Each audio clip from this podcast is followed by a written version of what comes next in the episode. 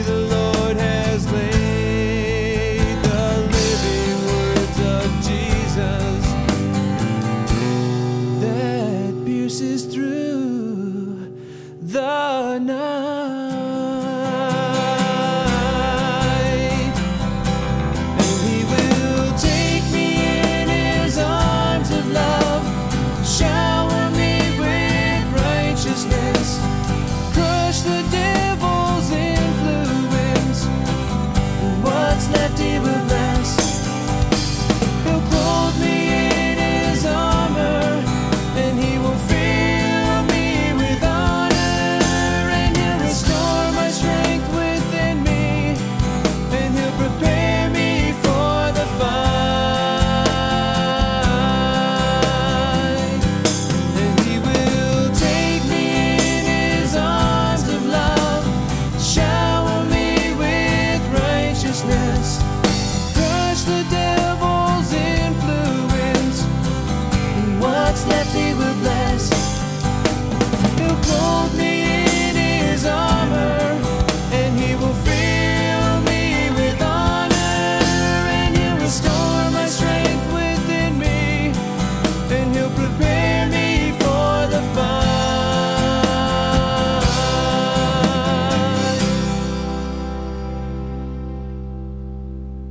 Almighty, we thank you for your love for us. Thank you that you do very much what Brian sings about in that song.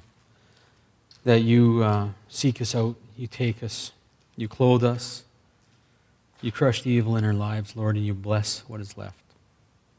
Father, this is our prayer that we would be in your arms in this manner, that we would know um, how deeply our sins have been forgiven, and in, that in that reality we may walk and live in the freedom you've called us to. So come, Lord, Holy Spirit, we love you. We ask that you will continue to teach us. We cover this place corner to corner, above and below, through and through in the blood of Jesus. Pierce this place, us, Lord. Lay us bare with the sword of your Spirit. In Jesus' name.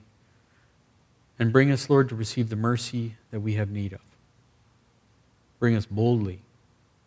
In Jesus' name. Amen. Martin Luther, one of my favorite writers, uh, he said that the music is the most powerful pulpit because we proclaim our message somehow, each one of us. We each have a pulpit, we each have a platform, wherever that platform is. Um, and uh, we use that platform to proclaim our message. And so Brian has done uh, an amazing uh, thing with this particular album. All right, I talked a little bit last night about catalytic event uh, in terms of they're basically a proclaim until something happens type event. So we want to sit under the teaching of God's word in its power until something happens in our lives. And I see this happen so often in these events. This is like a little miniature Bible camp, all squished together into a weekend. And, uh, you know, Grandpa, when he used to talk to me, he used to say, you know, it takes more than one tap of the hammer, you know, to get the point through the wood. And he was pointing at my head, you know, when he, when he said that, right? And so this is what we've been doing all, the, all this week, weekend here, is tapping the old nail and driving the point home. And uh, um, God does amazing things. I remember I had one young fellow come to one of these events, and uh, the more he sat through it, the more ticked off he got. And at, the, at, at, each break, he'd beeline for me and sit down and tell me why I was wrong and this and that and the other thing. And I'm going, Lord, what do you want me to do? Shut up and listen. I'm not sure God used the word shut up and listen, but it was very close to that. Just be quiet. Just, just relax.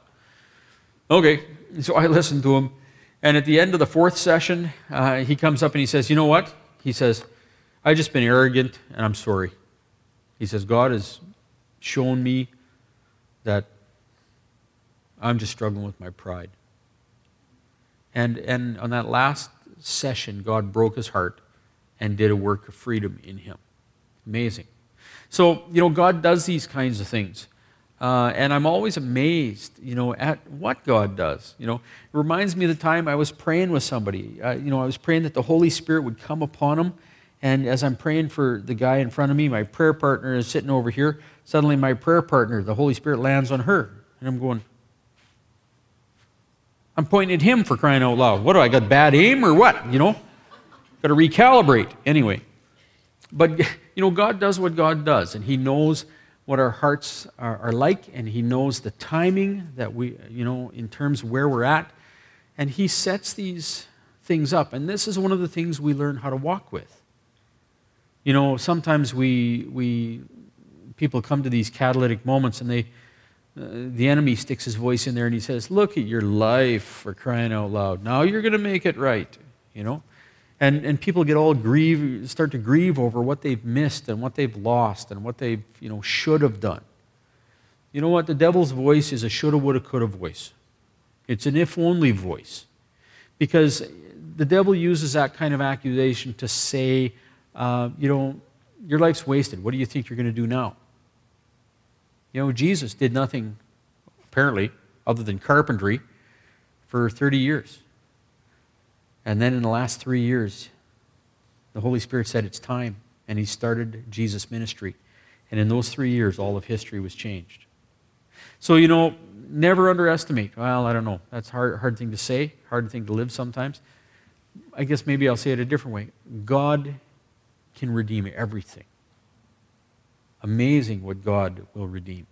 So when we come to God and we give ourselves to Him, you know, we simply give Him what we have. And uh, uh, He washes it and He redeems and He uses us. So I just want to, you know, encourage you. As we stepped out in this particular journey, this ministry came about, um, um, was founded in the aftermath of a burnout or a nervous breakdown, is the old terminology for it, for me. Because I didn't know how to walk by the power and the strength of, of the Holy Spirit. I was out there living for Jesus, I wasn't letting Him live through me.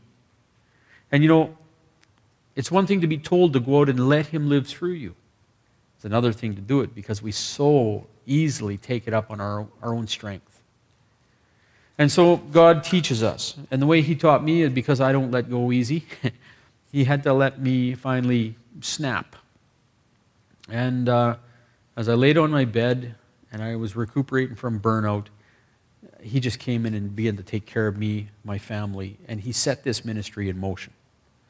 And as I look back on the years and I see how he's taken care of us, it's been amazing. Um, and what lies before us is even more amazing. And over the years, I've lost part of my agenda. Oh, I'm going to do this for God, and this for God, and this for God, and this for God. And, and now all I want to be, all I want to be is a hammer in the carpenter's hands. I just want to be his instrument for him to use. And he can make the decisions how and where and all that stuff. And I just want to, John 5 19, I just want to do what the Father shows me. There's such freedom, such freedom in doing simply what the Father shows you and receiving from his hand what he gives. And I pray the same for each of you. So, anyway, what I do is we uh, proclaim the gospel, the good news of Jesus his love, His redemption, His power. And we equip believers for ministry. So we put tools in people's hands. Whatever you take from this place, my prayer, and I know that God will begin to use you to touch other lives. You know, I, I don't believe anymore, even though I know that some of us have very special gifts. I know for me, this, what you're studying here with me this weekend is 10 years of my life. Um, not always learned easy. So this is very sandwiched up, very, you know, those of you who come to the EPM seminars, the effective prayer ministry seminars, that's the next leg of the journey on from this seminar um, uh, and, the, and the forgiveness seminar. You will learn tools that, for me, again, I learned over 10 years. And for a while there, it got really complicated. And then I'm going like, forget this noise, Lord, it's got to be simple. And he says, yeah, well, if you'd let me lead, he says it would be simple. And he brought it all back down to some very nice, simple basics. And, uh, but basics that have application for everyone. So we proclaim the gospel, we equip believers for ministry. Our goal, my dream, um, uh, come true is to have people come back and say, What you gave that weekend, I was able to use. Um, I had one person come bouncing back into my life after one of these weekends, and, and he just looks at me and says, It works! What do you, what do you, what do you mean? It works. I prayed with somebody and it works. All right, that's great. So, so anyway, so uh, I, I, just want to thank you for coming here. I want to thank you for being a part of this. I want to thank you for receiving what we have to give. And I want to bless you as you go out and share that with others in the way that God leads you to share. Um, okay. We finished off on page 39. I just wanted to touch on discerning demonic influence. Uh, first one says, Ask for the gift of discernment. There's a supernatural gift, it's a gift of the Holy Spirit. This gift cannot be used by anyone who is not filled by the Holy Spirit. If you read Paul, the gifts of the Holy Spirit, as listed in 1 Corinthians 12, are manifested by the Spirit. They're not abilities that we've been given. I've had the odd person say, Yes, I have the gift of discernment. Really? Um, tell me about yourself. Uh, well, you know, um, this, this, this. Do you have a relationship with Christ? You've been filled with the Holy Spirit? No. Well, then you don't have the gift of discernment. Not the, not the way this is talking about it. There's lots of people that see what they think are ghosts. There's lots of people that see what they think are spirits. That is not a gift of discernment. Remember going to a house one time. I got called in, uh, me and a couple of my elders in my first church, and uh, we were to go and clear ghosts out of a house. I said, There are no ghosts, it's demons. Why would demons masquerade as ghosts? Why? Well, simple. So you won't chuck them out. You know, I mean, who wants to chuck grandpa into the hot place? You know what I mean? So, you know, as long as he's masquerading as grandpa, he gets to stay and harass people. There is no ghost. When it comes down to biblical reality, there's demons. As for us, when we die, the scripture says it's appointed for us once to die, then to stand judgment. And so that means we will go and face God. Um, and we'll be judged uh, based on our faith in Christ, either into heaven, uh, if we have said yes to Christ because we've received his forgiveness, or out of heaven because we've refused his forgiveness and decided to walk the walk on our own, carry our own guilt. But there, is, there, there are no ghosts. Uh, what we oftentimes term as ghosts are demons that are impersonating ghosts. It's a deception. So, anyway, uh, this couple, as they called us in to pray over this house, we had a very good experience. They weren't convinced they were ghosts. I said, Well, we're going to treat them like demons, and, th- and if they are demons, they'll act like demons. And if they're not demons, then they won't act like demons, okay? So when we prayed, we commanded them to go. Uh, they went. The house was clean. No more apparitions floating around. There were three apparitions in that place. They were all gone permanently. Uh, but this couple, uh, they, they'd come out of the New Age background and they had been working at trying to sense spirits and they had developed what they thought were discerning gifts. And they could see and they could hear these spirits. But what they were seeing and hearing was a deception. Gifted discernment, as given by the Holy Spirit, will give an accurate understanding of what you are dealing with in terms of demonic uh, power. So, it's not something you generate, it's only something you ask for and something God gives. And I have to be honest with you, there have been times for me as I minister in this area that I experience the gift of discernment. God gives it to me. There have been times when I've been out with some of my team members and one of the team members get, gets the gift of discernment. And the way I sort of picture it is this it's like having a big old howitzer. You know what a howitzer is? It's a big artillery gun, eh? big artillery piece. And the person with the gift of discernment is the sight.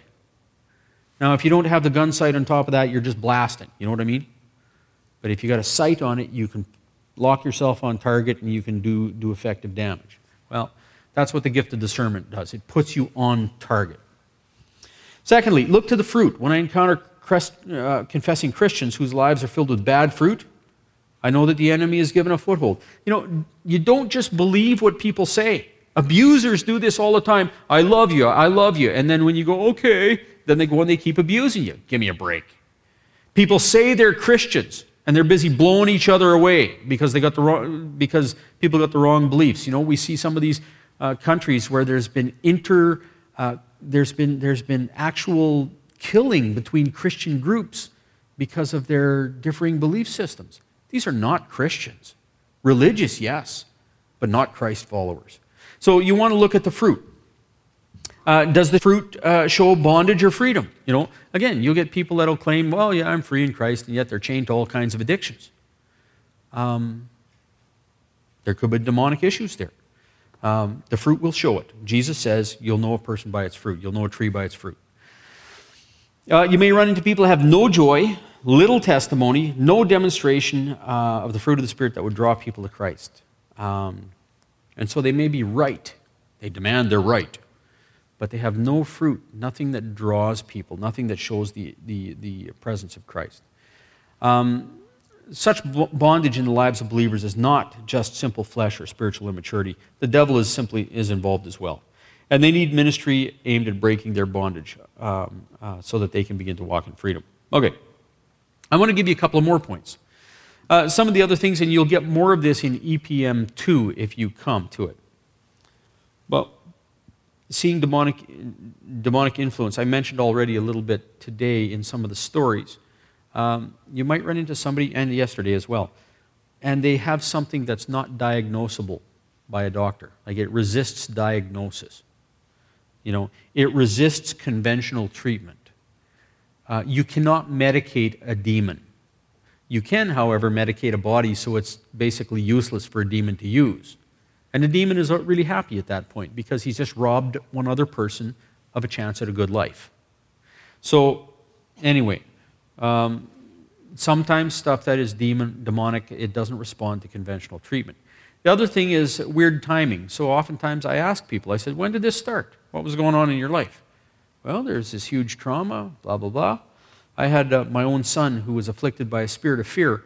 And I asked him, so when did this start? And he says, um, well, when I was six years old and I watched Jurassic Park. Park.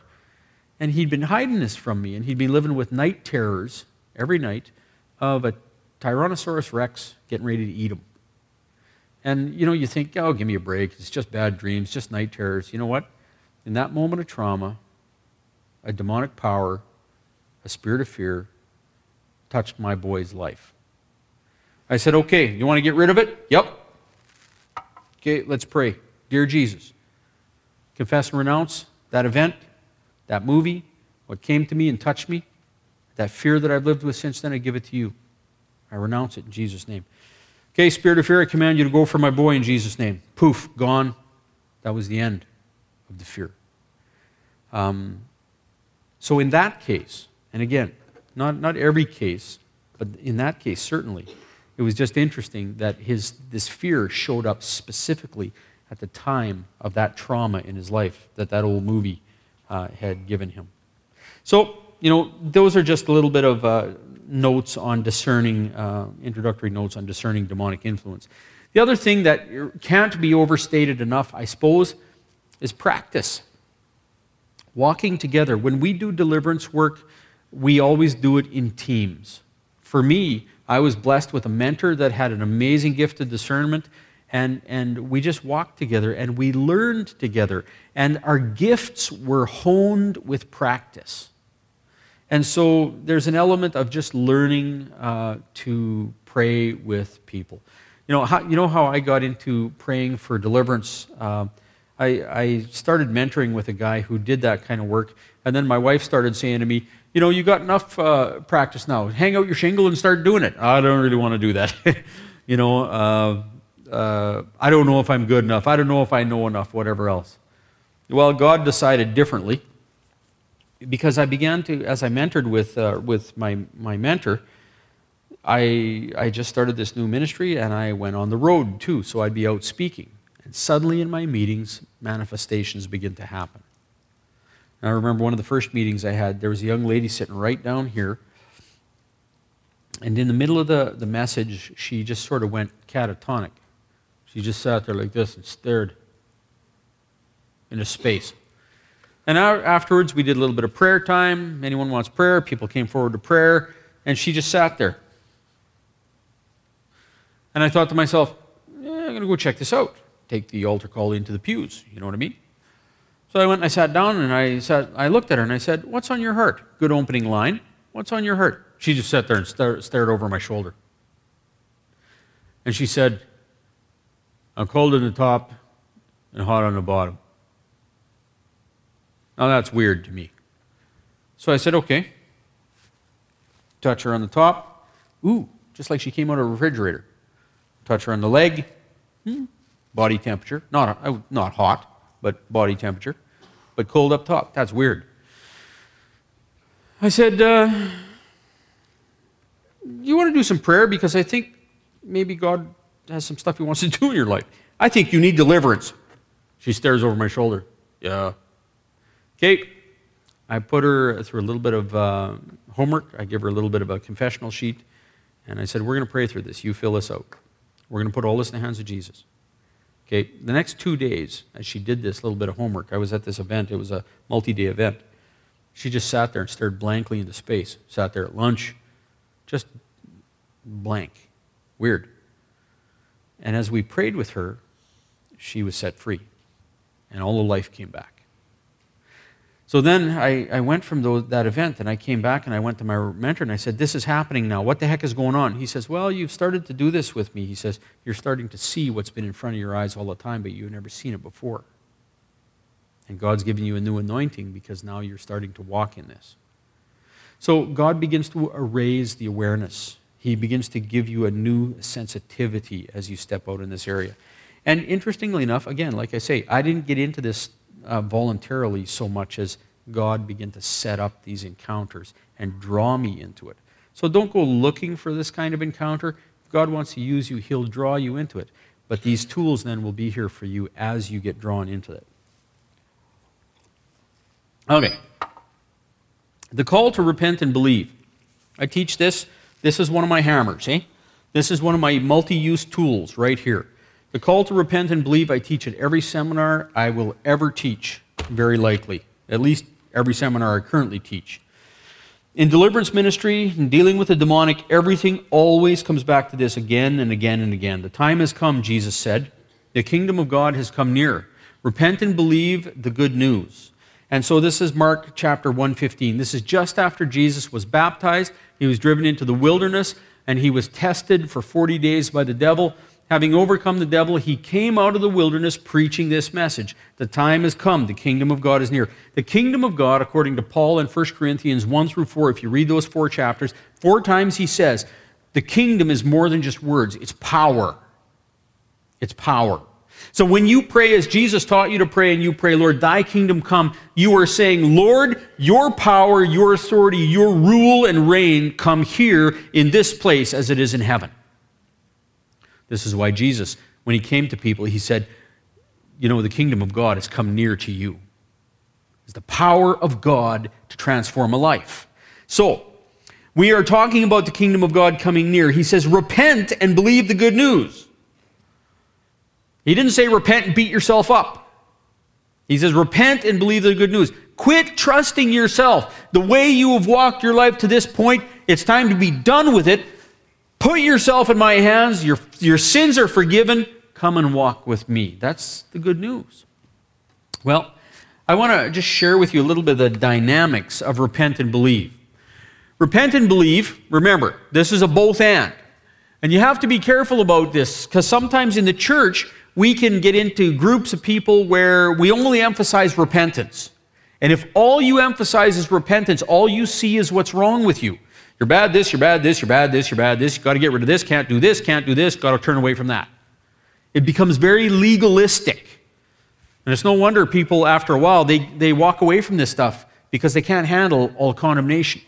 Can't do anything. You end up living in fear all the time because, my gosh, maybe I'm doing something wrong, I got to turn away from the other hand, we can also get a hold of groups like this who are, uh, you know, believe. Oh, believe. Let's believe this. Let's positive confess this. Let's proclaim this into existence. Let's whatever else.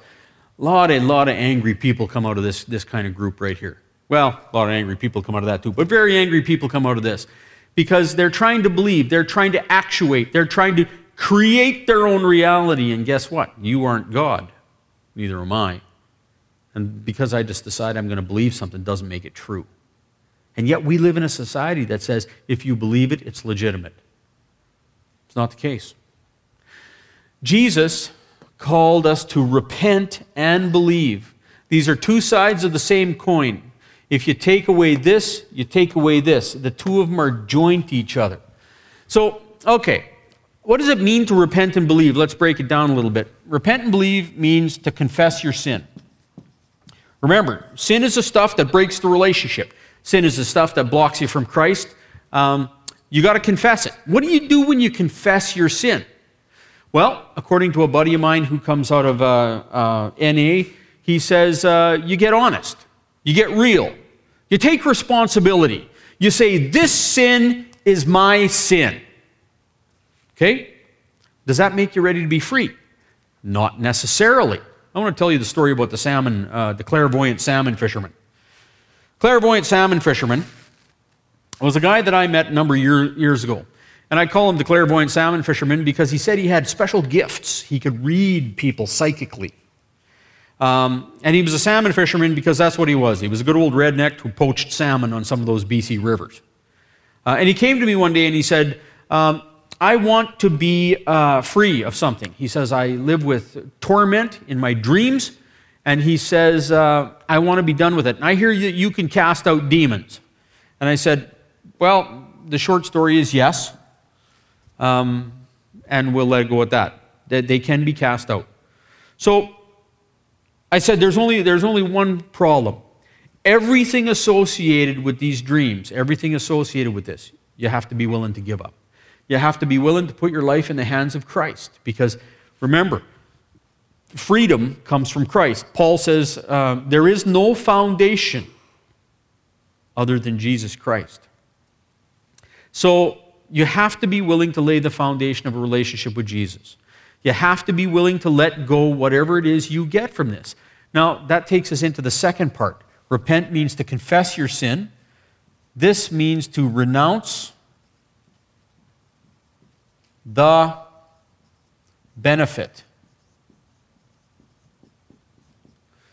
As soon as I said to this gentleman, you got to be willing to renounce the benefit. You got to be willing to get to give up everything associated with this place of torment in your life. He said, uh, I don't think so. What do you mean? He says, I just want the bad dreams to go away. And I knew I was onto something because the bad dreams. You see, the way the devil does things, the devil does things this way.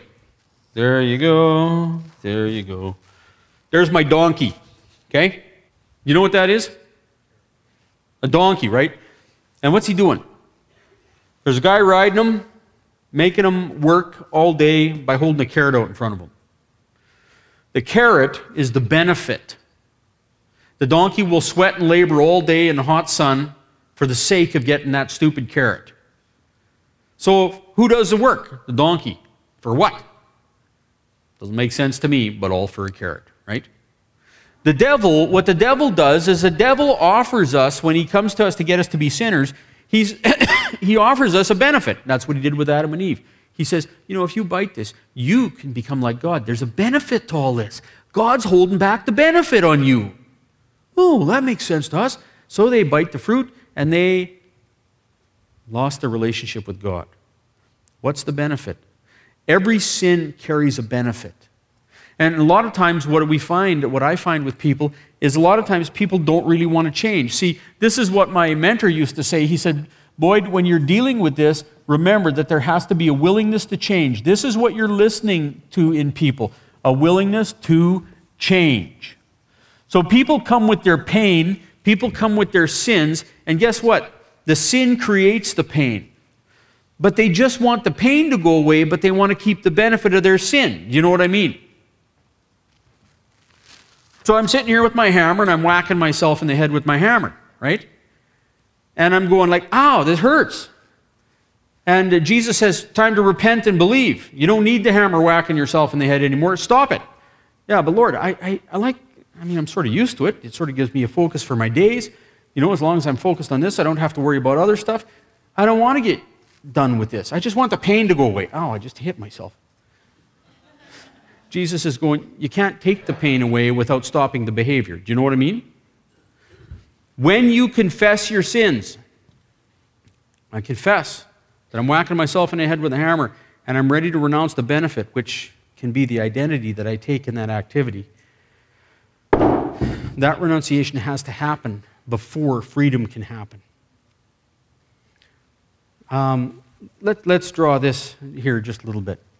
This guy, my clairvoyant salmon fisherman, he fessed up. I asked him, I said, What's the benefit of your sin that you don't want to give up? And he said this I have a gift. And he says, I can psychically read people. I can read people's mail. I forget, I think he just said, I can read people. And he said, I, uh, he says, look at me. He says, I'm, I'm not that attractive. And he wasn't. In fact, he was downright ugly. Um, you know, and he knew it. He's pretty honest. He didn't take care of him well, you know, uh, teeth rotting out of his head. He just looked rough. You know what I mean? So, uh, anyway, he says, Look at me. I'm not that attractive. He says, But when I do this, women give themselves to me. I'm not willing to give that up. See, what I was asking him to do is renounce the benefit. See, because tied into his clairvoyance, tied into this ability that he had, he had this, he had this benefit, this carrot right here. This benefit. In order to keep that benefit, what did he trade to the devil? All of this in here, he traded the torment that came with the sin. That's how the devil keeps us enslaved. He holds out a benefit, and we trade him torment for benefit. To get rid of it, to get rid of the torment, you have to be willing to get rid of the benefit. Now, you'd think that everybody who knows, uh, you know, that there's freedom to be had would be willing to get rid of the benefit. But my clairvoyant salmon fisherman was not willing. He said, What? I'll keep the dreams. Forget it. And he left. When you come to repent and believe, this is the life change Jesus calls us to to confess and to renounce the benefit, to confess the sin, renounce the benefit, And that doesn't make us free, but it positions us to be free. What that does is it leaves us at the mercy of God. Now, to believe, believe has two elements too. It means to understand who you're believing in. You know, when uh, my buddy Dale, I first met him, he came into my, uh, into my life and he said, Uh, phoned me up one day, I want to do my step five, which is an extreme confession. For those of you who know the 12 step process, step four, you, you write out all your sins. Step five, you find somebody to tell it to, to do this major confession to. And Dale come to me and he, he does this amazing confession. And he's just ready to be done. He's renounced all the benefits. I don't care if I get any of these benefits ever again. I'm just ready to be done. And I said, okay, Dale, my gosh, like what he confessed, I, I'm shaking my head. I'm going, how do you want me to respond to this? Because, like, is there some kind of formulaic approach or what do you want? He says, no, just the way that you feel led. I said, okay, well, to do this, I don't know how to fix you, but I know who somebody who can. And his name is Jesus. And I'm going to have to explain to Jesus. I'm going to explain, have to, we're going to have to talk about Jesus. And Dale's response was very interesting. He says, I have a higher power. I said, Dale, well, there's a power higher than your higher power. You understand that if you create your own higher power, if I look at this suit over here and decide that it's going to be my God and I will pray to it, I've just created my own God. And guess what? This, by definition of me creating it, is less powerful than I am. So, how's it going to help me? We want to put ourselves into the hands of the God that is above and beyond us, that is greater than our, our own strength. And so I said, Dale, his name is Jesus. Can I talk with him? And as I explained who Jesus was, and I remember went through this little talk a little bit earlier on, the one who came to restore us, died on the cross, rose from the dead, ascended into heaven, sends his spirit to those that whoever believes in him, he lives in them, he gives them eternal life. Does that make sense to you? And Dale, you just watched all his lights go on, and he says, Yeah, that makes sense to me. Okay, Dale, the only one thing left is to enter the relationship. Do you, are you ready to do that? Do you want to do that? Yeah, I do. Okay, well, we do that by praying. I don't know how to pray. That's all right. I can help you. Words are like a bucket. You pour your heart into them, hand them to God.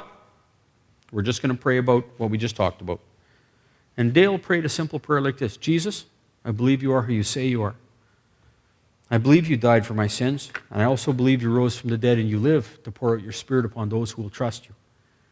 I give you my sins. I accept your forgiveness. Come into my life and be to me who you want to be. I say to you that you are my God and I worship you. And Dale walked out of there a new man. And uh, he was the beginning of a bunch of really interesting stuff. Some of you met him here earlier on this morning. He was the big guy that was sitting against the back wall. Dale under, came to understand who Jesus was, but there's one step beyond understanding. Because the Pharisees in Jesus' day understood who uh, understood all the theological right stuff too, but they never went to the place of trust. Repent and believe. To believe in some means you understand who they are at least enough to trust them with your life. Now, you know, some of you have been married. Uh, when you stood before the preacher and you said yes, did you really know who you were marrying? No, but you knew enough to trust them with your life to take the next step. And that's what you're doing with God. God, who has shown himself to us in Jesus, you're saying, Lord, I'm ready to trust you. I'm ready to renounce the benefit of walking my own way, doing my own life by my own strength for my own purposes, and I'm ready to trust you with my life. And Jesus steps in and he sets us free. So, the question that I have for you you know, maybe you find yourself uh, struggling, you know, in terms of your own walk of surrender. Here's the question for you What is the benefit of your sin? Make a list. My sin, write the sin out. There you go, right there. And then say, What do I get from this sin? You got to be honest with yourself. Do I really want to get rid of the sin, or do I just want the pain to go away? Because if you don't get rid of the sin, the pain ain't going away. If you're ready to get rid of the benefits, you can be free. And that's the next question. What's the benefit? Second question is, are you ready to be done with it?